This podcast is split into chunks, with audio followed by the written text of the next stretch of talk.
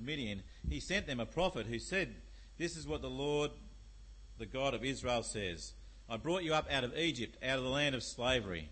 I snatched you from the power of Egypt and from the hand of all your oppressors. I drove them from before you and gave you the land. I said to you, I am the Lord your God. Do not worship the gods of the Amorites in whose land you live, but you have not listened to me.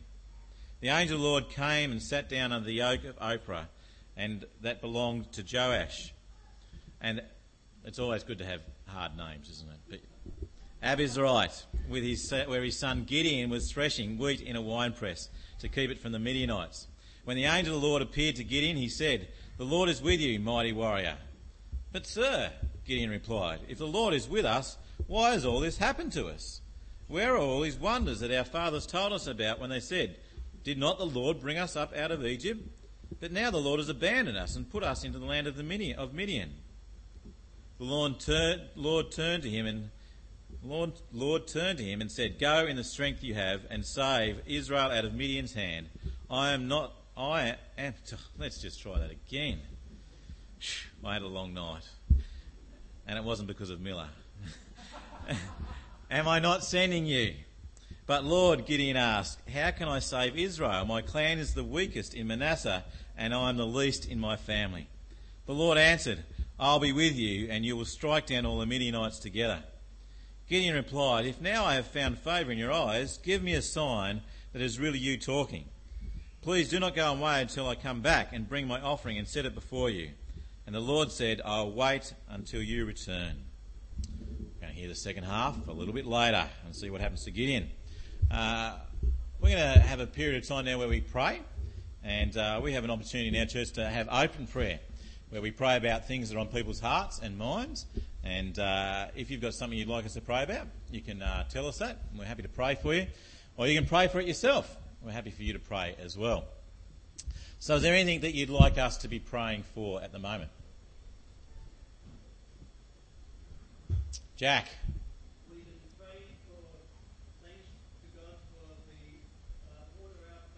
Yes.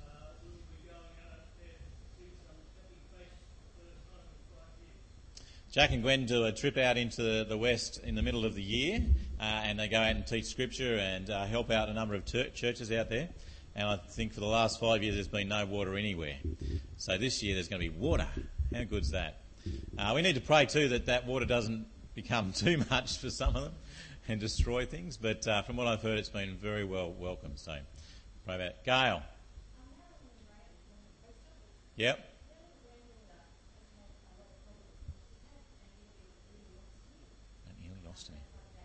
Yep.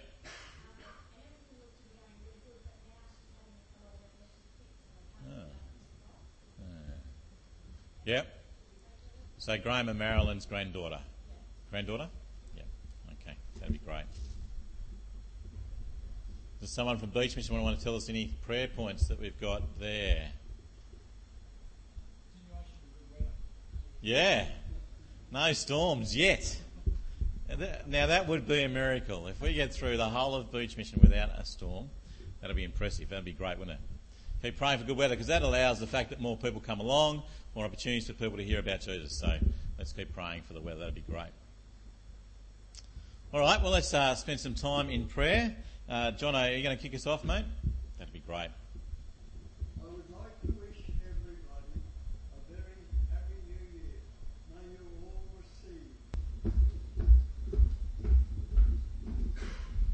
Thanks, guys. We're going to read the second half of the story. so we'll click that back up. We're going to start from verse uh, 19. So follow along. It says this Gideon went in, prepared a young goat, and from an ephah of flour he made bread without yeast. Putting the meat in a basket and its broth in a pot, he brought them out and offered them to him under the oak. The angel of God said to him, Take the meat and the unleavened bread, place them on this rock, and pour out the broth. And Gideon did so. With the tip of the staff that was in his hand, the angel of the Lord touched the meat and the unleavened bread. Fire flared from the rock, consuming the meat and the bread, and the angel of the Lord disappeared. When Gideon realized that this was the angel of the Lord, he exclaimed, Ah, sovereign Lord, I have seen the angel of the Lord face to face. But the Lord said to him, Peace, do not be afraid, you're not going to die. So Gideon built an altar to the Lord there and called it, The Lord is Peace. To this day it stands in Ophrah of the Abiezrites. That same night, the Lord said to, said to him, Take the second bull from your father's herd, the one seven years old. Tear down your father's altar to Baal and cut down the Asherah pole beside it. Then build a proper kind of altar to the Lord your God on the top of the height of this height. Using the wood of the Asherah pole that you cut down, offer the second bull as a burnt offering. So Gideon took ten of his servants and did as the Lord told him. But because he was afraid of his family and the men of the town, he did it at night rather than in the daytime. In the morning, when the men of the town got up, there was Baal's altar demolished, with the Asherah pole beside it cut down, and the second bull sacrificed on the newly built altar. They asked each other, Who did this? When they carefully investigated, they were told, Gideon, son of Joash, did it. The men of the town demanded for Joash, Bring out your son, he must die, because he has broken down Baal's altar and cut down the Asherah pole beside it. Then Joash replied to the hostile crowd around him, Are you going to plead on Baal's cause? Are you trying to save him? Whoever fights for him shall be put to death by morning. If Baal really is a god, he can defend himself when someone breaks down his altar. So that day they called Gideon Jerub Baal saying, Let Baal contend with him because he broke down Baal's altar.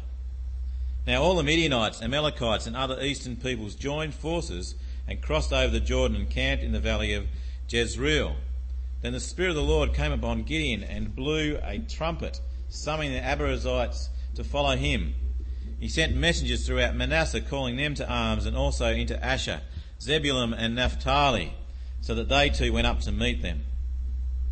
Gideon said to God, If you will save Israel by my hand as you have promised, look, I will place a wool fleece on the threshing floor. If there is dew only on the fleece and all the ground is dry, then I will know that you will save Israel by my hand as you said. And this is what happened. Gideon rose early the next day, he squeezed the fleece and wrung out the dew, a bowl full of water. Then Gideon said to God, Do not be angry with me. Let me make just one more request. Allow me one more test with the fleece. This time, make the fleece dry and the ground covered with dew. That night, God did so. Only the fleece was dry, all the ground was covered with dew. Drew, it's all yours, mate. Uh, maybe Ricky Ponting or someone like that. Um, I asked Paul before, and he uh, he said Roger Federer would be his hero. Uh, I was talking to uh, to Mitch a bit earlier about Dale, um, and uh, he said that at the moment, uh, seeing he's not getting a lot of sleep, that maybe a bottle of V energy drink and his daily newspaper would be his heroes. I don't know whether Dale Dale's getting much sleep at the moment. But today, heroes are really hard to find. We can search high and low for men and um, women to emulate in our lives, only to see them fall from grace really quickly. And I suppose if you look in the media at the moment, you probably see a really good example of that in Tiger Woods. People looked up to this guy, and all of a sudden, he's just come crashing down. Well, this morning, we're going to have a look at the life of Gideon, and we've just read a, a fairly big passage uh, from the book of Judges. And Judges is a book about heroes, in a sense. It's about 12 men and women who delivered Israel from her uh, oppressors. And these men and, men, these men and women were not perfect, but at times in their life, they were submissive to God. And, and I guess when they were submissive, God was able to use them at the same time. So I think the story of Gideon has a lot to say to us today. His failures, in a sense, give me hope Every day I'm reminded of God's promises. And yet, being human and being the person I am, I still choose sometimes uh, not to go along with those things. I tend to, to do things my own way. I uh, still worship my other interests and I, I struggle to worship God sometimes. And uh, not everything else that's just going on in the world around me that I'm bombarded by. I think that God is sometimes calling me to do more uh, whether it be to have more faith or to, to pray more, to love more, to serve more, whatever it is. But then I choose to remain where I am, and it might be because I'm scared uh, or I feel that I don't have the skills to do what I should be doing. Well, I think this morning we can look at this passage and we can look at what we're talking about this morning and think that, in a sense, we all have something in common with Gideon. And I don't mean to be rude, but I do think it is because we are weak. And as, as humans, we are weak. So this morning, we're going to do three things. We're going to do a quick overview of the life of Gideon, just so we can get a little bit of context. Uh, then we're going to look at what we can learn from Gideon and the mistakes that he made. Uh, and I think we can learn from that because we do that as well. And then the main part of it is we're going to look at uh, what we can learn from what Gideon did really well, uh, and at the same time, uh, how God was able to use him even when he was reluctant. So let's start by having a look at the life of Gideon. Gideon was a, a fairly simple farmer. Uh, he was leading a simple life, and we've just read Judges chapter 6, and it shows us that for seven years the Midianites had been raiding the Israelites. The Midianites had camels so they could cross over all these desert regions very quickly. They could attack the Israelites. Uh, they could leave quickly, taking with them whatever they wanted. Uh, they could destroy uh, whatever they didn't want to take. And every year at harvest time, this happened. They came, they took all that they wanted, they destroyed it. They were like a band of locusts. They just came in. They stole everything that had been grown during the year and as we saw in what we read, they drove the Israelites into the mountains and they were hiding in caves. And, uh, and that's a, a, a fairly uh, demoralising thing. In Judges chapter 6 and verse 11, if you've got your Bible open and you want to follow, uh, we find Gideon uh, threshing wheat in a wine press. And he's doing this, it's not the normal thing to be doing this inside a wine press. He's doing this because he was afraid of the Midianites. He didn't want to be seen by them and have all his, his food stolen and his crop. He was trying to provide for his family. So here he is, he's hiding in fear and he's threshing wheat. And Gideon was probably wondering why God was not protecting his chosen people. And then all of a sudden, an angel of the Lord appeared to Gideon. And in verse 12, if you're following, it says, The Lord is with you, mighty warrior. So then Gideon asks in verse 13, If the Lord is with us, why has all this happened to us? Where are all his wonders that our fathers told us about? But now the Lord has abandoned us and put us in the hand of the Midian. In answer to Gideon's question, the Lord replies and he says, Go in strength, uh, go in the strength you have, and save Israel out of Midian's hands. Am I not sending you? And the to and fro keeps happening. Gideon then responds in verse 15 but Lord, how can I save Israel? He's just not convinced. My clan is weak, and I am the least of my family. We then see, in just summarising some of this, we see Gideon take his men uh, and a bull and uh, go at night and uh, pull down the altar of Baal. Sorry, Baal. Um, and from here we see Gideon uh, and his testing of the fleeces. And then in chapter 7 and 8, uh, if you were to go on and read, if you want to read a little bit of that later on, uh, you'll see Gideon start to become more and more convinced about what God is trying to do in his life. However, I still think that if you look at it, some of the things that God does would have totally freaked me out. If you read in chapter 7 and 8 when you get home, um, you know, he had 32,000 people that he could have had in his army, and all of a sudden God keeps pulling all these people um, back, and he ends up going into battle with 300. Now, most of us, we want to know God's plan for our lives, but we're not always sure how to find it. A good example of this can be seen in Gideon's life. There's no doubt that he was surprised, and he didn't think that he was up to what God was asking him to do. So that brings us to part two. Now, I've got two little kids, as I was saying before, uh, Lily and Cooper. They're two and three years old. And anyone who's had anything to do with kids uh, knows that there times, there's times when they really push the boundaries. Um, my two little kids are getting pretty tired being on beach mission as well, uh, and they are trying to push the boundaries a bit at the moment. They will uh, test Amy and I. They'll, uh, they'll, they'll see whether they'll get the same answer as the last time they asked that question. Um, and it becomes a bit of a test in a sense. And this is what Gideon was doing in this passage. So, the question, the first question we're going to look at this morning is um, Is testing God something that we should be doing? Well, if we had a look at Matthew chapter 4 and verse 7, it says, It's written again, you shall not tempt the Lord your God. To me, that's pretty clear. You see, God in His mercy, in this situation, He let Gideon get away with his questioning and all his testing. But does Gideon give us a surefire method of getting answers out of God when we're not convinced? I don't think he does. I don't think that it's a good model. There are many more solid ways in which you and I can actually try and understand the will of God because it's not always really clear for us. Gideon ignores God. So, what should we do? Well, the first thing that I want to encourage you to do, if you're feeling like you don't understand where you're at and whether you should be doing something, is you need to get into God's Word because God is not going to direct you to something that is outside of His Word. That's the first thing. Second thing is we need to pray. And we need to pray earnestly that God will give us guidance about where we are at. And during that time, that we'll continue to listen to God, that us praying won't be all about us and what we want, but we'll listen to what God has to say. That we'll give it time and thought, that we'll talk to others and people that you trust, and especially older Christians that may have experienced what you're going through before. I'm sure in this church there's um, plenty of people that you could go to and talk to about things that have experienced stuff in the past. And in a sense, you even need to get started on what you're doing and let God guide you as you're going through. It's pretty hard to move something that's stationary. So we can learn from Gideon, but we must learn from God and use Him as our rock and example.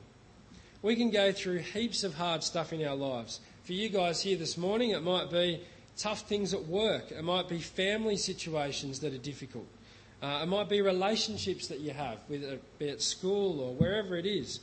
It might be ministries that you're involved in in the church and difficult things come up. But whatever it is, we need to take away a better model than what Gideon presented to us here this morning. In how to get guidance that's not a good model. Now, there are many more things that we could focus on that Gideon did wrong, but I really want to focus on the ways in which God was able to use him, even when he was reluctant, and some of the things that he did right. So, the first thing that stood out to me was that Gideon obeyed God when he was scared. Judges chapter 6 and verse 27, if you've still got your Bible open, says, But because he feared his father's house, and the men and women of the city too much to do it by day, he went and did it by night. He pulled down the altar at night when no one was around. He was afraid to do what God had asked him to do. Um, I go to a church, as I said, back in uh, um, Narrabeen, uh, and I heard a pastor from my church say recently to me that he's been meeting with someone that had been sharing with him that they were really struggling to do what God had asked them to do and they were feeling like God was asking them to do a particular thing, but they weren't doing it because they were scared. And the pastor's response was to them, Well, go and do it scared then. And in a sense, that's the ticket. Being scared should not stop us from doing what God directs or inspires us to do. I'm scared about things all the time. I'm sure you guys are as well. And we can admit that we're scared and that we're afraid but we still need to step forward in God's power. We can see from Gideon that even though he did not have faith at the start, he used what faith he did have, and then he took the next step. And as you read through more and more of the chapters 6 to 8, you'll see he progressively took the next step and the next step. So, in your life, in your Christian life, what is it that scares you about your Christian walk? What is it that gets you out of your comfort zone? Are you going to do it anyway? Or are you going to chicken out and sit back and just think someone else will do it? Uh, relating it to beach mission, I remember coming up to beach mission, as I said, as a 17 year old and being asked to share my testimony uh, on the bush dance night. And a lot of you will have been to that night. There's a lot of people, and there's a lot of people going all over the place and trying to get their attention. And I was totally freaking out about giving this testimony. It got me out of my comfort zone. You see, God likes to operate with us outside of our comfort zone. We need to have faith that He will be with us and that He will help us through what we are trying to do for Him. The next thing that I took away was that we can learn that God understands our weaknesses and that He uses us anyway.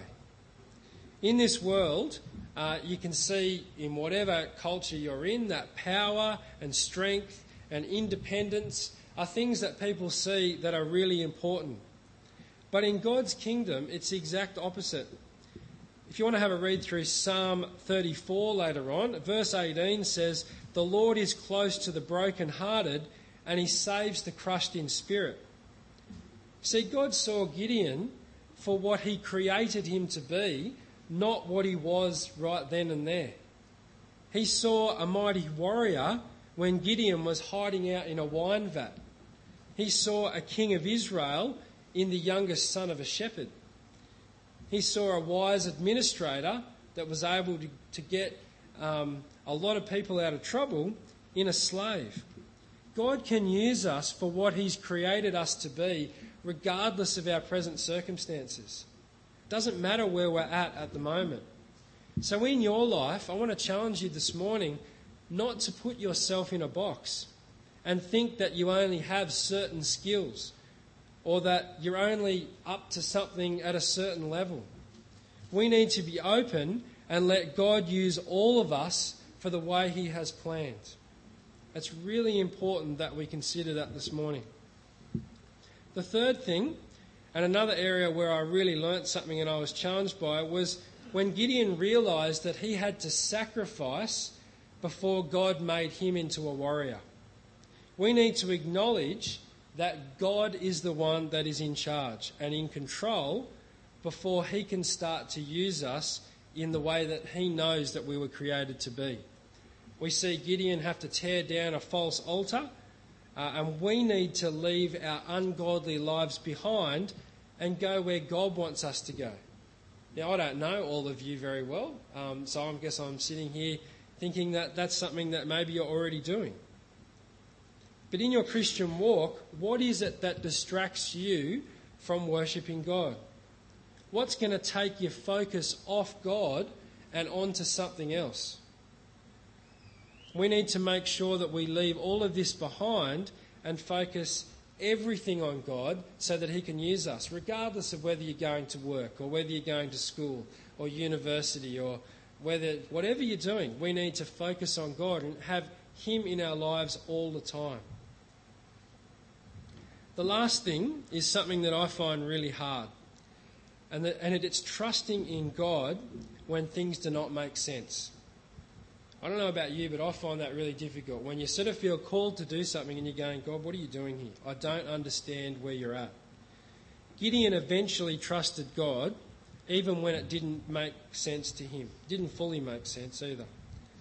Only a fool would go into battle with only 300 men. From this, it's important for us to remember that we only become what God intends through His power and not our own. If we are weak in any situation, God can be the one that is strong. In our lives, we need to remember that it's what God will do through us that will impact, for you guys, the people of Evans Head. It's not what we will do on our own. It's not what we can say, it's what God can say through us. It's how He can empower us. So I'm going to be praying for you guys, and you need to be praying yourselves that God will be working in the hearts of the people that you come in contact with so that they're prepared for what you have to say. If you look at Gideon, he was just a pretty ordinary guy.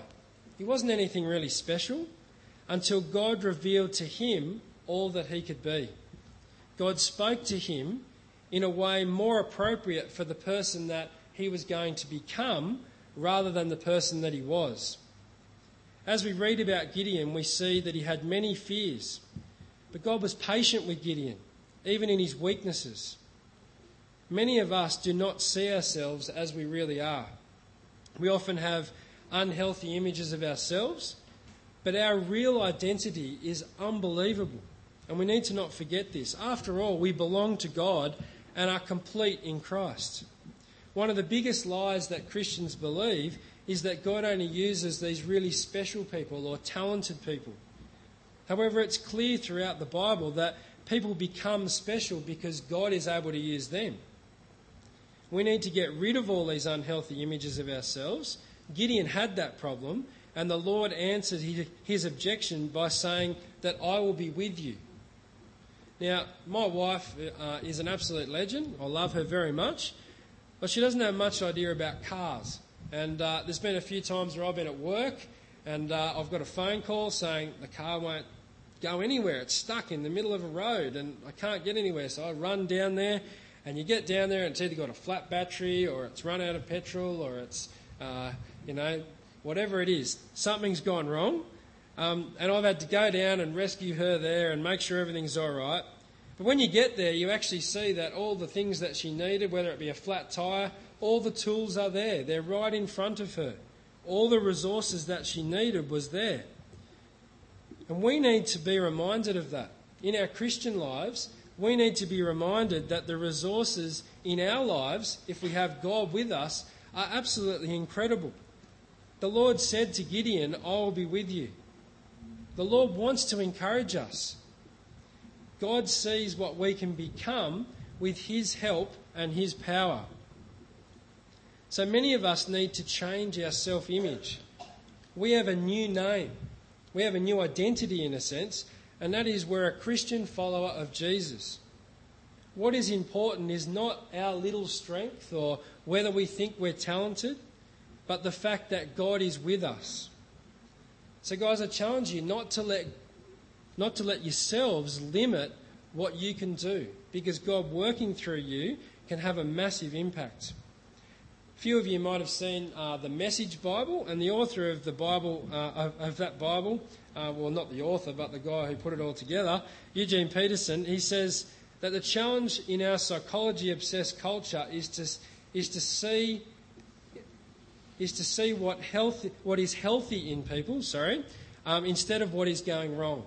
It's very easy for us to look for all the dysfunctional things in people. It's pretty easy to see the dysfunction in Gideon's life, but it's harder to see how God was able to work through him. If you look at the book of Hebrews and the way they talk about Gideon, they seem to only remember Gideon there as this man of great faith. And in a sense, that's how God, I think, looks at us. God is gracious and He's working through our weaknesses, accepting and loving us for who we are. You're never too sinful and you're never too bad to return home. God does not seek people who are the most outwardly capable or the most naturally strong. He intentionally works with the most unlikely material so that everyone can see that the glory actually belongs to God and not to us. The Apostle Paul, if you want to have a read later in 1 Corinthians, he marvelled over that. He, he, he writes about it heaps.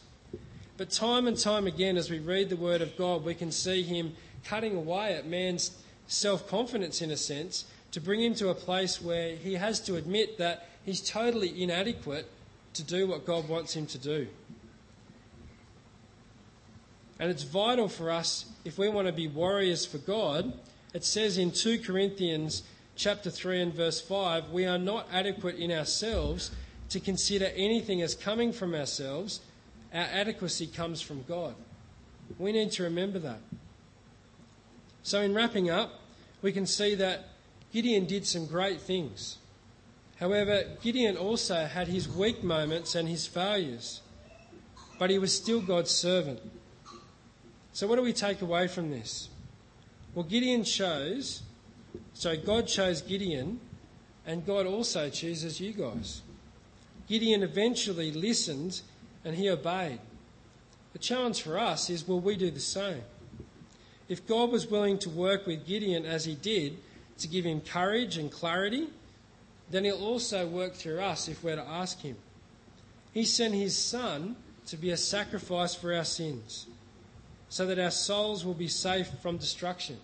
It says in Romans chapter 8, verses 38 and 39 For I am sure that neither life nor death, nor angels, nor rulers, nor things present, nor things to come, nor powers, nor height, nor depth, nor anything else in all creation will be able to separate us from the love of God in Jesus Christ our Lord. We should be going into battle, if you like, knowing that we fight from a position of victory. Not through what we have done or what we can do, but through what God has done for us on the cross. By going to the cross, He dealt with our sin. And by rising again, He's won that battle. We have God in us and working with us and guiding us in every step that we take. So, in finishing, know that, guys. Know what a blessing it is. We need to use the power of God. There's nothing that's out of His control. Even when you're scared and you feel out of your depth, we need to trust in God. This is a great church, and I have sort of seen this church grow massively over the years as I've come up each year. Uh, we've got more and more people at the church, and uh, the ways in which you guys are involved in the community are great. And He has great plans for all of you. Encourage each other to get involved. Look for ways to contribute in your church and in your community. And know that God has massive plans for all of you. The challenge is there for all of you and all of me as well, I guess. We need to do it. I say what I'm about to say in love, especially seeing as I hardly know anyone here, but don't be soft. Don't sit back and think that someone else will do it. Don't sit back and take the easy option. I've been coming up here for, for 13 years and I've seen the growth, as I said, in this church. I would love to keep coming back and seeing it grow more and more and more.